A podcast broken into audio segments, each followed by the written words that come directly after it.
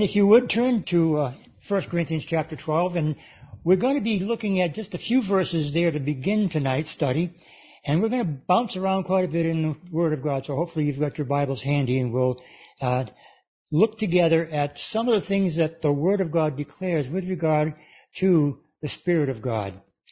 And it's a very important thing for us to really get a good understanding of what we're going to be looking at tonight because in the week or two following, we'll be doing an intensive study on uh, the several gifts of the Spirit. But I'm not sure that we'll actually get into any of the gifts in our study here tonight. But by way of introduction to the work of the Holy Spirit, I'd like to uh, first read uh, that portion of Scripture in 1 Corinthians chapter 12 that begins with verse 1 where Paul is saying to the Corinthian church, now concerning spiritual gifts, brethren, I do not want you to be ignorant.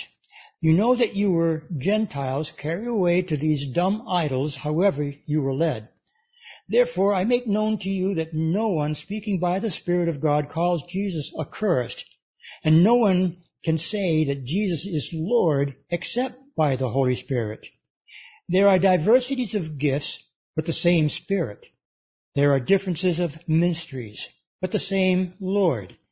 And there are diversities of activities, but it is the same God who works all in all. Now, before we go too much further, I just want to share with you that what Paul is saying to the Corinthian church is very important. He's saying, I do not want you to be ignorant. Now, in chapter 1 of 1 Corinthians, Paul commended them that they were a spirit-filled church. And as we look further into our studies in chapters 12 through 14, we will find that they were very well versed in all of the gifts that Paul will mention here in this chapter 12. And uh, they just didn't quite understand how to use the gifts, what the gifts' purposes were.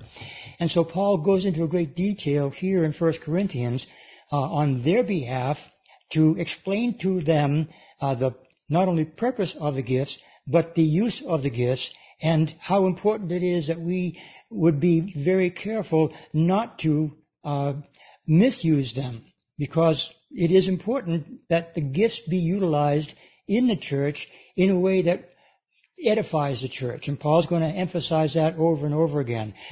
In fact, he's already talked about the fact that the body of Christ needs to edify one another. We looked at that in our earlier studies in 1 Corinthians, and that's central to what Paul will be saying here in these verses that we'll be looking at.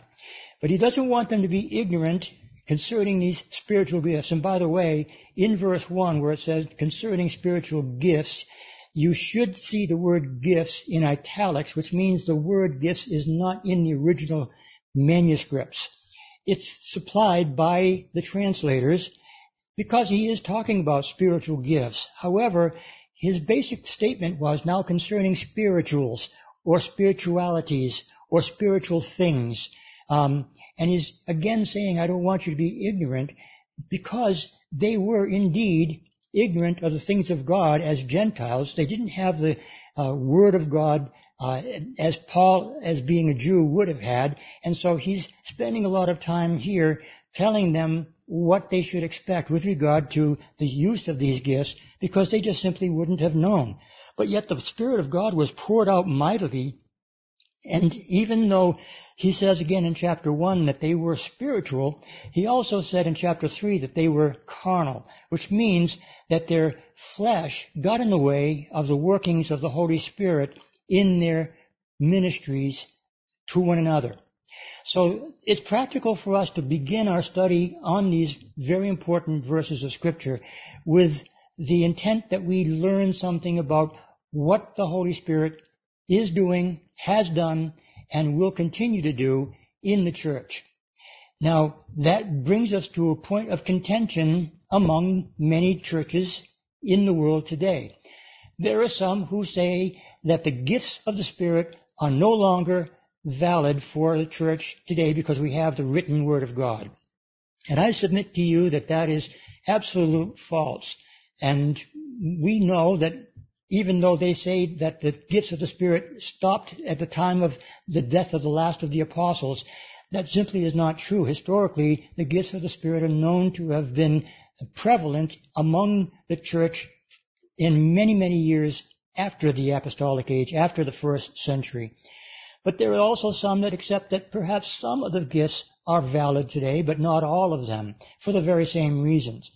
Uh, but our contention is that the gifts should be accepted as being available to all Christians, and I'll point out to each of you, hopefully tonight, uh, one of the major reasons why we make that point. But before we go any further, I'd like to take a little bit of a journey with you through the scriptures, and I'm going to begin with Luke's chapter 11. So if you'll turn to Luke chapter 11 and verse 13, and look with me what Luke says there with regard to the Spirit of God. Actually, it's the Lord Jesus speaking, and we're going to be looking at other places where Jesus is speaking of this Holy Spirit so we can get a good understanding from His perspective of the ministry of the Holy Spirit in the churches. But in Luke's Gospel, chapter 11, Jesus is talking to the disciples and reminding them that they have earthly fathers who give good gifts to their children. And he says in verse 9 of chapter 11, the Gospel of Luke, So I say to you, ask, and it will be given to you. Seek, and you shall find. Knock, and it will be opened to you. For everyone who asks receives, and he who seeks finds, and to him who knocks it will be opened. Now if a son asks for the bread from any father among you, will he give him a stone? Or if he asks for a fish, will he give him a serpent instead of a fish? Or if he asks for an egg, will he offer him a scorpion? If you then, being evil, know how to give good gifts to your children, how much more will your heavenly Father give the Holy Spirit to those who ask him? So what Jesus is saying here is the Holy Spirit is available to anyone who would ask. And that's important. Now, he's not talking about at the moment of salvation. And I can clearly indicate to you from experience by, I think, all of us, that none of us, when we came to receive Christ as our Lord and Savior, none of us asked for the Holy Spirit. In fact, there are places in the Word of God, in Paul's ministry, when he asks the Ephesian uh, uh, Christians, have you received the Holy Spirit since you believed? And their answer was, we've not even been made aware of anything that resembles that name, Holy Spirit. They didn't recognize it. And so they didn't ask for the Holy Spirit at the time of their conversion. However, they received the Holy Spirit at the time of their conversion. That's a given in the Word of God. When one is born again, one is always, in the Word of God, very clear, filled with the Holy Spirit. The Spirit enters in to anyone who accepts Christ as their Lord and Savior. Jesus himself said that very thing in John chapter 3 in the very famous verses that talk about you must be born again. And he told Nicodemus that you must be born of the flesh, obviously, but also of the Spirit. And that is where Jesus said, that is the experience that he is referring to as being born again. So when you are born again, you receive the Spirit of God. You haven't asked for the Spirit at that point, but He's there, present in you, as part of that agreement between God and yourself, that God has forgiven you of your sins, and He has given you the Spirit of promise so that you can live for Him.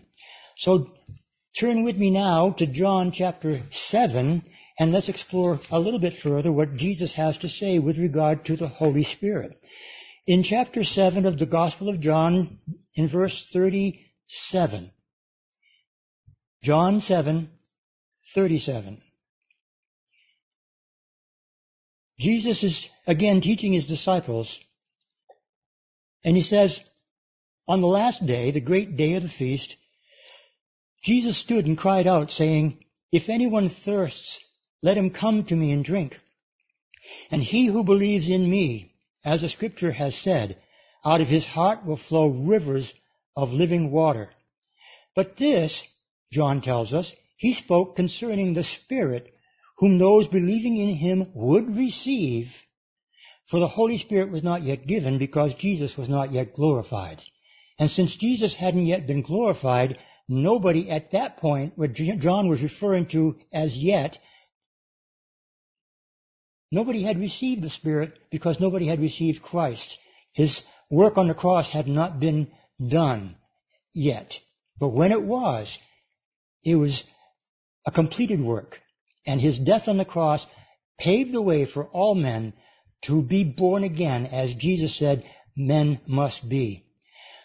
So we have in this passage what I would refer to as the effect of the Spirit. Notice he says, Jesus' own words, out of his heart will flow rivers of living water.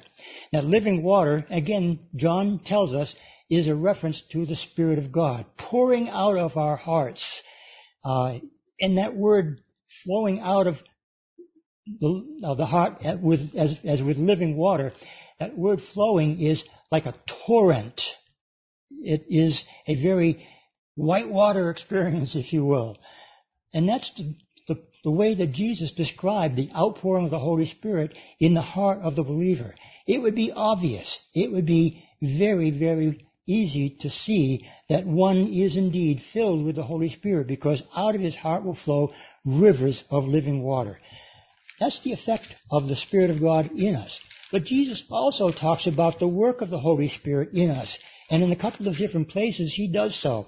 So I'd like you to turn again in John's Gospel with me to chapter 15 and looking at verse 26 of chapter 15, we read these words of Jesus. But when the Helper comes, and that's the Spirit that he's referring to, the Holy Spirit is the Helper, the Paraclete, the one who comes alongside. When the Helper comes, whom I shall send to you from the Father, the Spirit of truth, who proceeds from the Father, he will testify of me. So the work of the Holy Spirit is a work that doesn't lift himself up, but rather lifts up Jesus, edifies the body of Christ through the preaching of the Word of God. The Word of God is truth that he speaks of here. The Spirit of truth who proceeds from the Father will testify of me. That is the way the work of the Spirit is done in the church. It never points to himself. It always points to Jesus. And then in chapter 16, Jesus continues to talk about the work of the Holy Spirit, and this is very critically important as well, because the work of the Holy Spirit for the church is a work of comfort, a work of teaching, a work of instruction, a work of guidance. But the Spirit is also coming for those outside the church for a very specific reason as well. And Jesus talks about that in chapter 16 as he says in verse 7 of chapter 16, Nevertheless, I tell you the truth, it is to your advantage that I go away. For if I do not go away, the Helper will not come to you. But if I depart, I will send him to you. And when he is come, he will convict the world of sin and of righteousness and of judgment. Of sin because they do not believe in me. Of righteousness because I go to my Father and you see me no more. Of judgment because the ruler of this world is judged.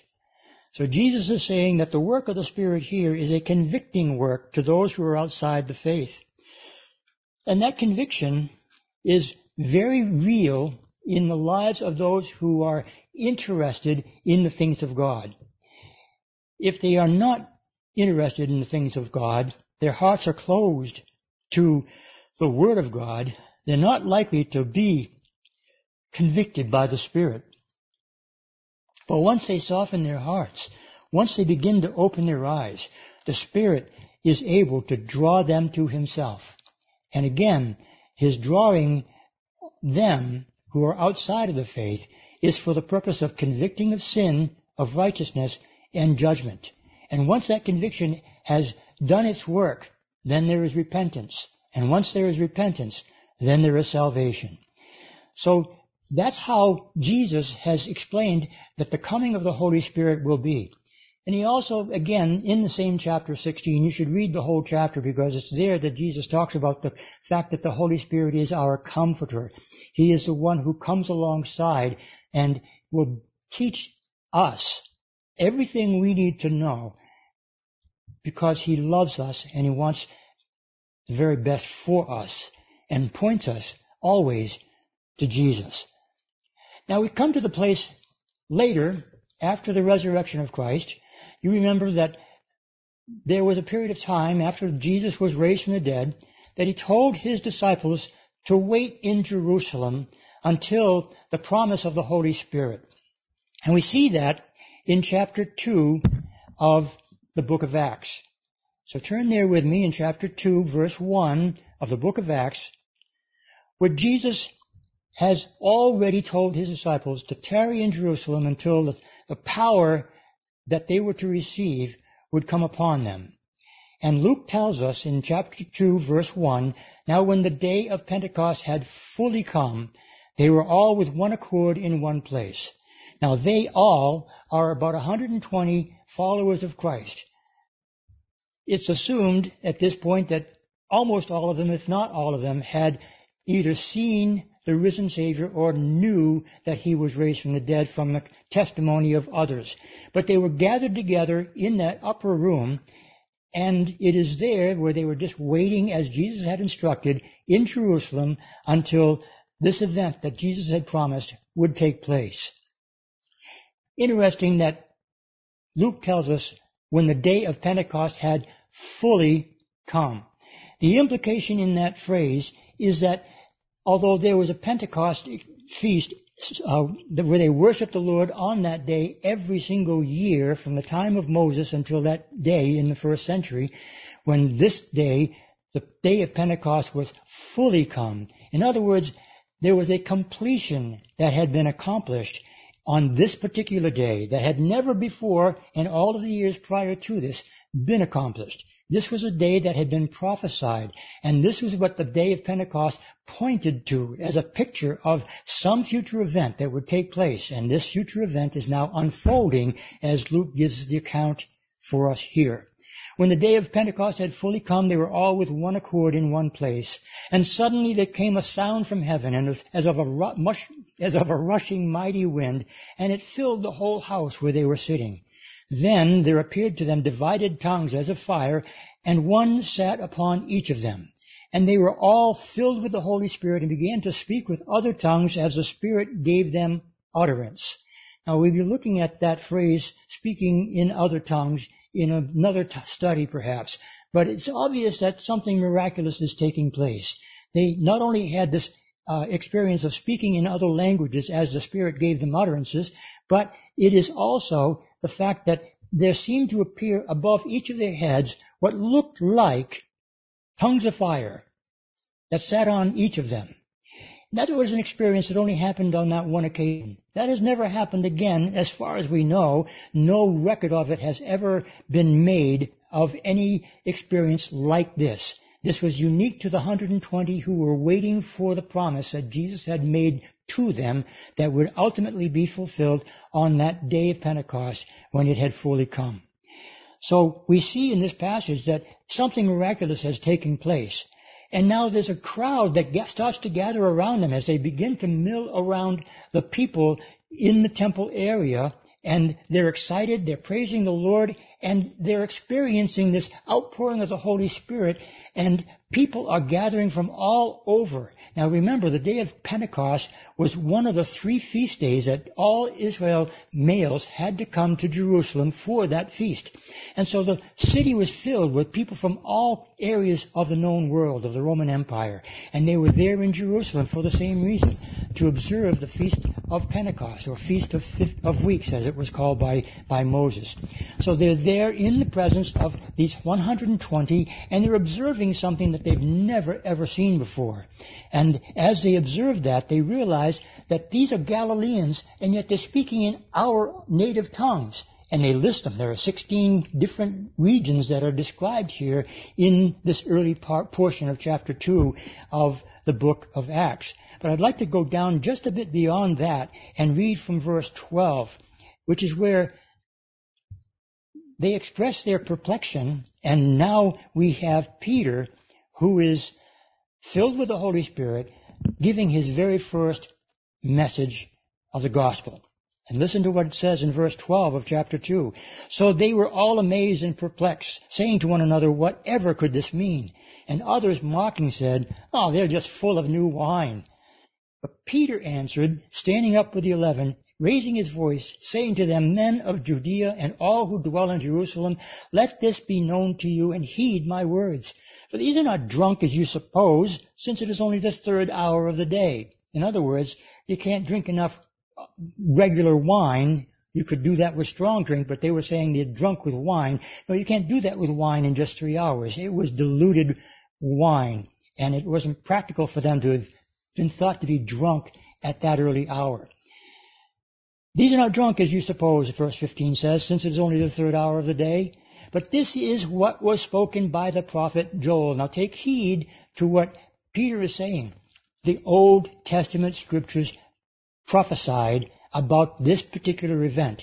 This infilling of the Holy Spirit was indeed mentioned by the prophet Joel, and he's quoting now from Joel chapter 2, and he says in verse 17 of chapter 2 here in the book of Acts, And it shall come to pass in the last days, says God, that I will pour out my spirit on all flesh. Your sons and your daughters shall prophesy.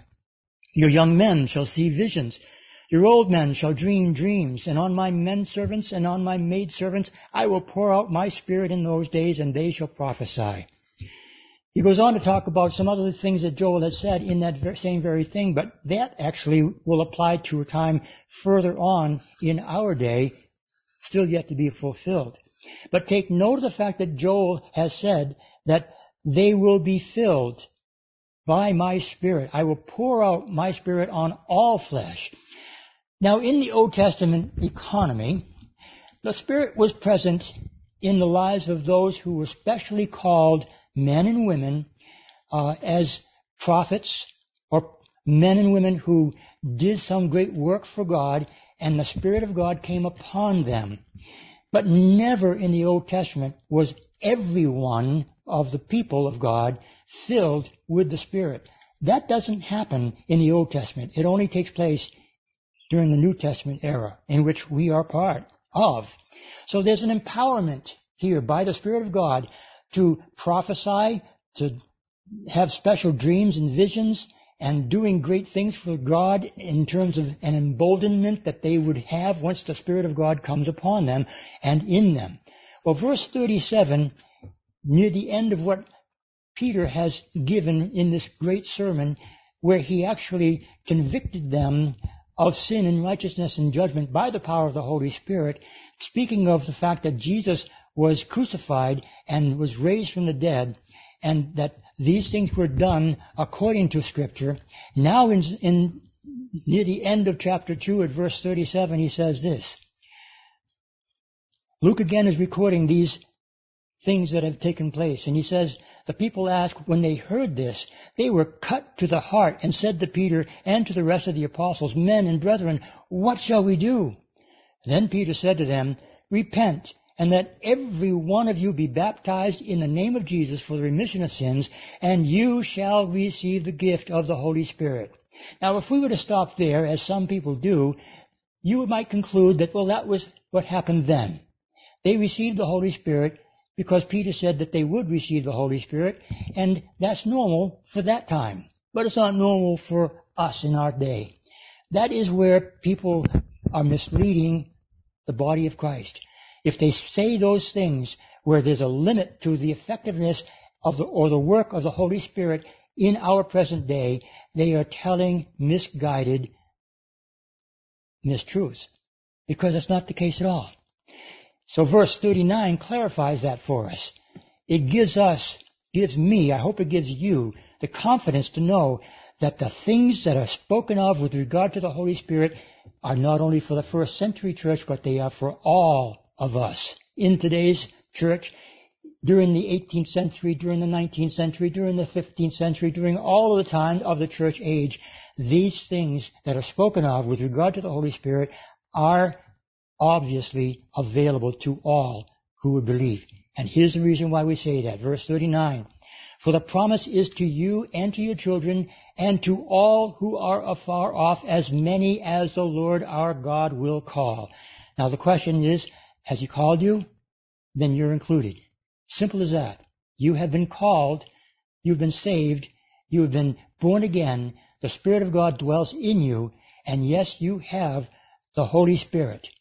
And what the Holy Spirit did for them, the Holy Spirit is still doing today because He's still the same Holy Spirit. He hasn't changed.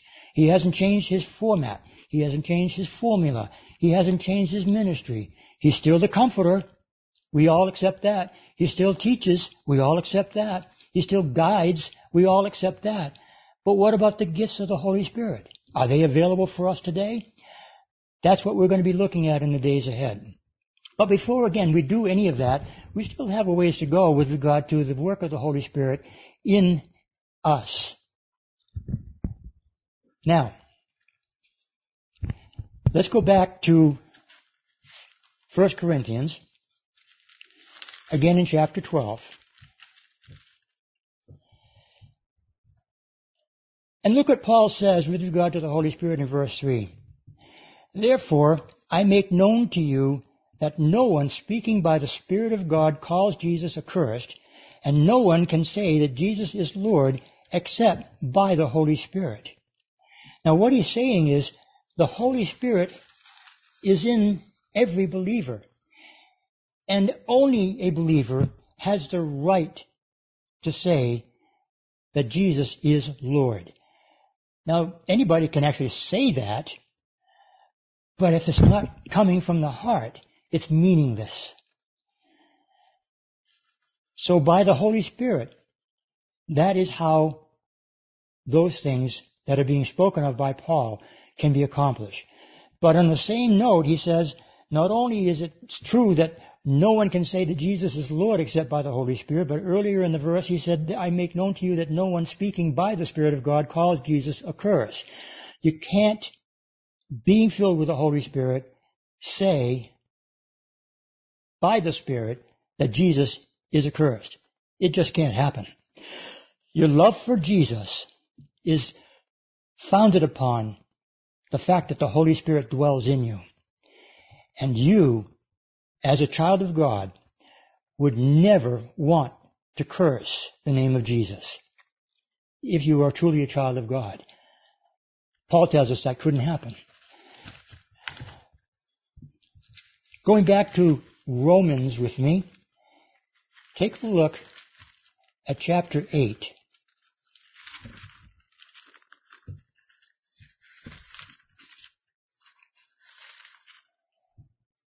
Chapter 8 of the book of Romans, verse 9. Paul tells us there, But you are not in the flesh, but in the Spirit, if indeed the Spirit of God dwells in you. Now if anyone does not have the Spirit of Christ, he is not his. Paul is there saying something very similar to what he said in 1 Corinthians chapter 12. If the Holy Spirit isn't truly in you, then you're not a Christian. You don't belong to Christ. It's as simple as that. You have the Holy Spirit when you received Christ as your Lord and Savior. And that Spirit's presence is always there in the heart of the believer. You're not in the flesh, but you're in the Spirit because you have the Spirit of Christ. And because you have the Spirit of Christ, you are His. He holds you in His great love for you. Turn with me now to Ephesians chapter 1 and look again now at what Paul says there with regard to the Spirit of God dwelling in the believer. He says in chapter 1 of the book of Ephesians, chapter 1 verse 13, in him, talking about Jesus, you also trusted after you heard the word of truth, the gospel of your salvation, in whom also, having believed, you were sealed with the Holy Spirit of promise. You were sealed. Past tense. It's a given. It's a finished work. The Spirit of God, when you asked Christ into your heart, sealed you like the signet ring of a king placing his ring upon a document that seals that document as being from him. So it is with the Lord. He has sealed you with the Spirit of promise. The Holy Spirit was promised to all who would believe. And when you received him, you were sealed by that same Holy Spirit. You have been born again and you have been regenerated by the power of the Holy Spirit so that you can live for him and glorify Him in all that you do and say And that's the work of the Holy Spirit in us as we continue to serve Him. That's where we should be headed. Perfection in our service to the King. Now we're not perfect yet. Paul had said in Philippians, I don't count myself as having attained, but I am pressing on to the high mark of the call of God in Christ Jesus. But I've been sealed with the seal of promise. That's what he says in verse 13 of chapter 1. Now turn to chapter 4 of the same epistle, Ephesians, and look at what Paul says in verse 30 of that great book. Of chapter 4, verse 30 of the book of Ephesians, and he says, And do not grieve the Holy Spirit of God, by whom you were sealed for the day of redemption. You realize you can indeed do things in your life if you're not following the will of God, not seeking to do His will, sometimes you can be led astray into doing things that you should not be doing or saying. And that is a time when the Holy Spirit is not actively leading you, guiding you. He's letting you do whatever it is that you've chosen to do. And it's grieving Him if you have chosen to depart from the faith, to depart from serving God faithfully and trusting in Him for everything. We are told here in Ephesians chapter 4, do not grieve the Holy Spirit. And oh, how often the saints of God have fallen into the trap of doing just that. And it hinders the work of the Spirit in us when we grieve the Spirit. Take note that we can also do something just as terrible, and it's found in 1 Thessalonians chapter 5. Turn with me to 1 Thessalonians chapter 5 and look at verse 19 with me, where Paul simply tells the Thessalonian church, do not quench the Spirit. It's important that we realize that there are things that we can do that we should not do. There are things that we can say that we should not say. Remember, Paul had been talking to the Corinthian church about those very things in previous chapters. He told them, yes, all things are lawful, but not all things are expedient. All things are lawful, not all things are helpful. And here in second, uh, First Thessalonians chapter five, he simply states, very matter of factly, do not quench the spirit. How do we quench the spirit? Well, we quench the spirit by not allowing him to have his way in us. That whole passage in chapter 5 of 1 Thessalonians is a wonderful passage that reminds us of our obligation to pursue what is good, both for ourselves and for the body of Christ. He tells us in verse 16 of that chapter, and I'll, I'll include verse 19, which we just read, but verse 16 says, Rejoice always, pray without ceasing, in everything give thanks, for this is the will of God in Christ Jesus for you. Do not quench the spirit, do not despise prophecies. Test all things, hold fast what is good. Abstain from every evil.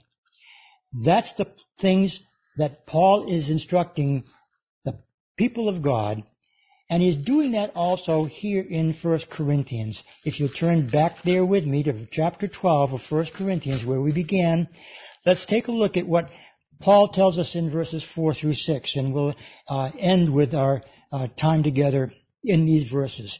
He says in verse 4, there are diversities of gifts, but the same Spirit. There are differences of ministries, but the same Lord. And there are diversities of activities, but it is the same God who works all in all. Take note of the fact that in verse 4 he's talking about the Spirit of God. Diversities of gift, the same Spirit. In verse 5 he's talking about the Lord Jesus. There are differences of ministries, but the same Lord. And in verse 6, he's talking about the Father. There are diversities of activities, but it's the same God who works all in all. God the Father is involved. God the Son is involved. God the Holy Spirit is involved in all of our lives. As we come together as a body of Christ, fitly joined together, we have a responsibility to one another and to Him. And that obligation that we have is a good thing. We should never think of it as an overlording of our lives. It is a blessing to do these things. Take a look at 1 chapter of Ephesians and see how many blessings that Paul gives us there in that passage. But take note also of the fact that it's mentioned here that there are diversities of gifts, some of which we are going to look at in the days ahead. There are differences of ministries. Not all of them are mentioned here in this section of Scripture. There are diversities of activities. Not all of those are mentioned here in this passage of Scripture.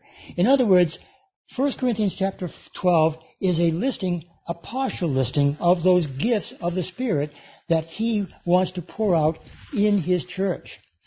And we need to understand that there are other gifts as well. And we find them in a couple of other different places. And I'd like to end our study tonight by looking at those as well so that we can include all of the various gifts in our study as we move forward from this point on. Chapter 12 of the book of Romans, beginning in verse 3. Turn there with me and we'll take a look at some of those particular gifts that are mentioned there.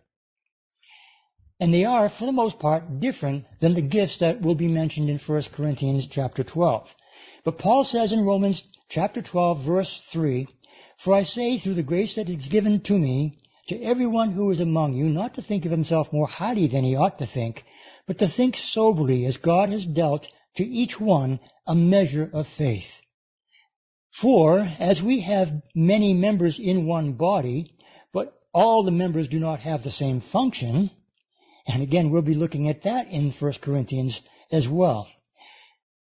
Verse 5 says, So we being many are one body in Christ and individually members of one another.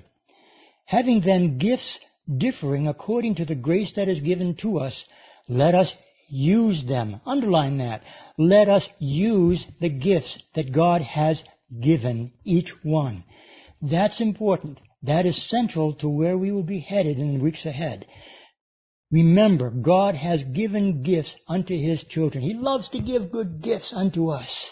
And those gifts include these things and things such as these that are very important in the ministry of the body of Christ. Having gifts, therefore, differing according to the grace that is given to us, verse 6 tells us, let us use them. If prophecy, let us prophesy in proportion to our faith. Or ministry, let us use it in our ministering. He who teaches, in teaching. He who exhorts, in exhortation. He who gives, with liberality. He who leads, with diligence. But, and he who shows mercy, with cheerfulness. Those are gifts of the Spirit. And those are things that, for the most part, should be naturally observed among the body of believers. There are administration gifts talking, uh, spoken of here. There are gifts uh, that are practical gifts, gifts of giving, gifts of mercy, gifts of leading. Uh, these are things that we need the Holy Spirit's empowerment to do well and to be successful in accomplishing that which God has called us to do as we come together as members of the body. Back into Ephesians chapter 4, where we were earlier, I uh, would like to finish with the passage of Scripture in chapter 4 that speaks of a few other gifts as well. And then we'll close with the naming of the gifts in chapter 12 of 1 Corinthians. Well, in chapter 4, the book of Ephesians, beginning with verse 11, says, And he himself gave some to be apostles, some prophets, some evangelists, and some pastor teachers, for the equipping of the saints, for the work of the ministry, and for the edifying of the body of Christ, till we all come to the unity of the faith and of the knowledge of the Son of God to a perfect man, to the measure of the stature of the fullness of Christ. What a wonderful thing that Paul is saying here. It is something that should be our goal Notice what he's saying. The purpose of these gifts being given is for the edifying of the church, for the equipping of the saints, so that we might be not only one body, but become together perfect in the sight of God. It's a tall order, but it's doable. It is, it is God's purpose, His plan, His desire for us. But if we hinder the work of the Holy Spirit by grieving Him, if we hinder the Holy Spirit by quenching the Spirit, then we shorten our expectations of the perfection that is intended for us to have. So the choice is really ours, although the Spirit is willing. Sometimes the flesh is weak. However, if we rely on the Spirit, if we lean on Him for everything that He wants to do in and through us, we can have the victory that is to be ours in Christ Jesus. He is willing to transform us into the image of Christ. He is willing to conform us into that very likelihood, likeness rather, of Jesus. And this is what we are looking for. This is what we are striving for. This is why we find that the need for us to understand that these gifts that are mentioned in all three of these locations, in Romans chapter 12, Ephesians chapter 4, and here again in 1 Corinthians chapter 12, they are important for us today. We need the Spirit of God. We need His power. One of the things that we find reading through the book of Acts is that the Spirit empowers those who seek after His empowerment. They cry out to God, fill us again, fill us afresh. And so it should be for each and every one of us. Fill us, O God, that we might be emboldened in these last days to proclaim your word of truth to this lost and dying generation. So back in 1 Corinthians chapter 12, let's read from verses 6 or rather 7 rather, to 11. Verse 7 of chapter 12, 1 Corinthians, but the manifestation of the Spirit is given to each one for the profit of one? No, for the profit of all. The whole body benefits. That's what the word edification means. It means for the benefit of others, for the profit of all. Verse 8 continues, for to one is given the word of wisdom through the Spirit to another, the word of knowledge through the same Spirit. To another, faith by the same Spirit. To another, gifts of healings by the same Spirit. To another, the working of miracles. To another, prophecy. To another, discerning of spirits. To another, different kinds of tongues. To another, the interpretation of tongues. But one and the same Spirit works all these things, distributing to each one individually as He wills. He wills it. He did then. He does now. I don't want to make anybody uncomfortable with this teaching that we are going to be entering into with regard to the work of the Holy Spirit in us. I would pray that each one of us would approach this with an open mind, trusting that this is indeed the Word of God. And as Peter told the disciples in his day, that this promise of the Spirit of God to be poured out unto all flesh was to them and their children and to all who would come. All, including you and me. So let's keep that in mind as we consider the things of God as He lays out for us the power of the Holy Spirit as He wills to be known among us. Next time, we'll be looking at some of these gifts together. God bless you till then.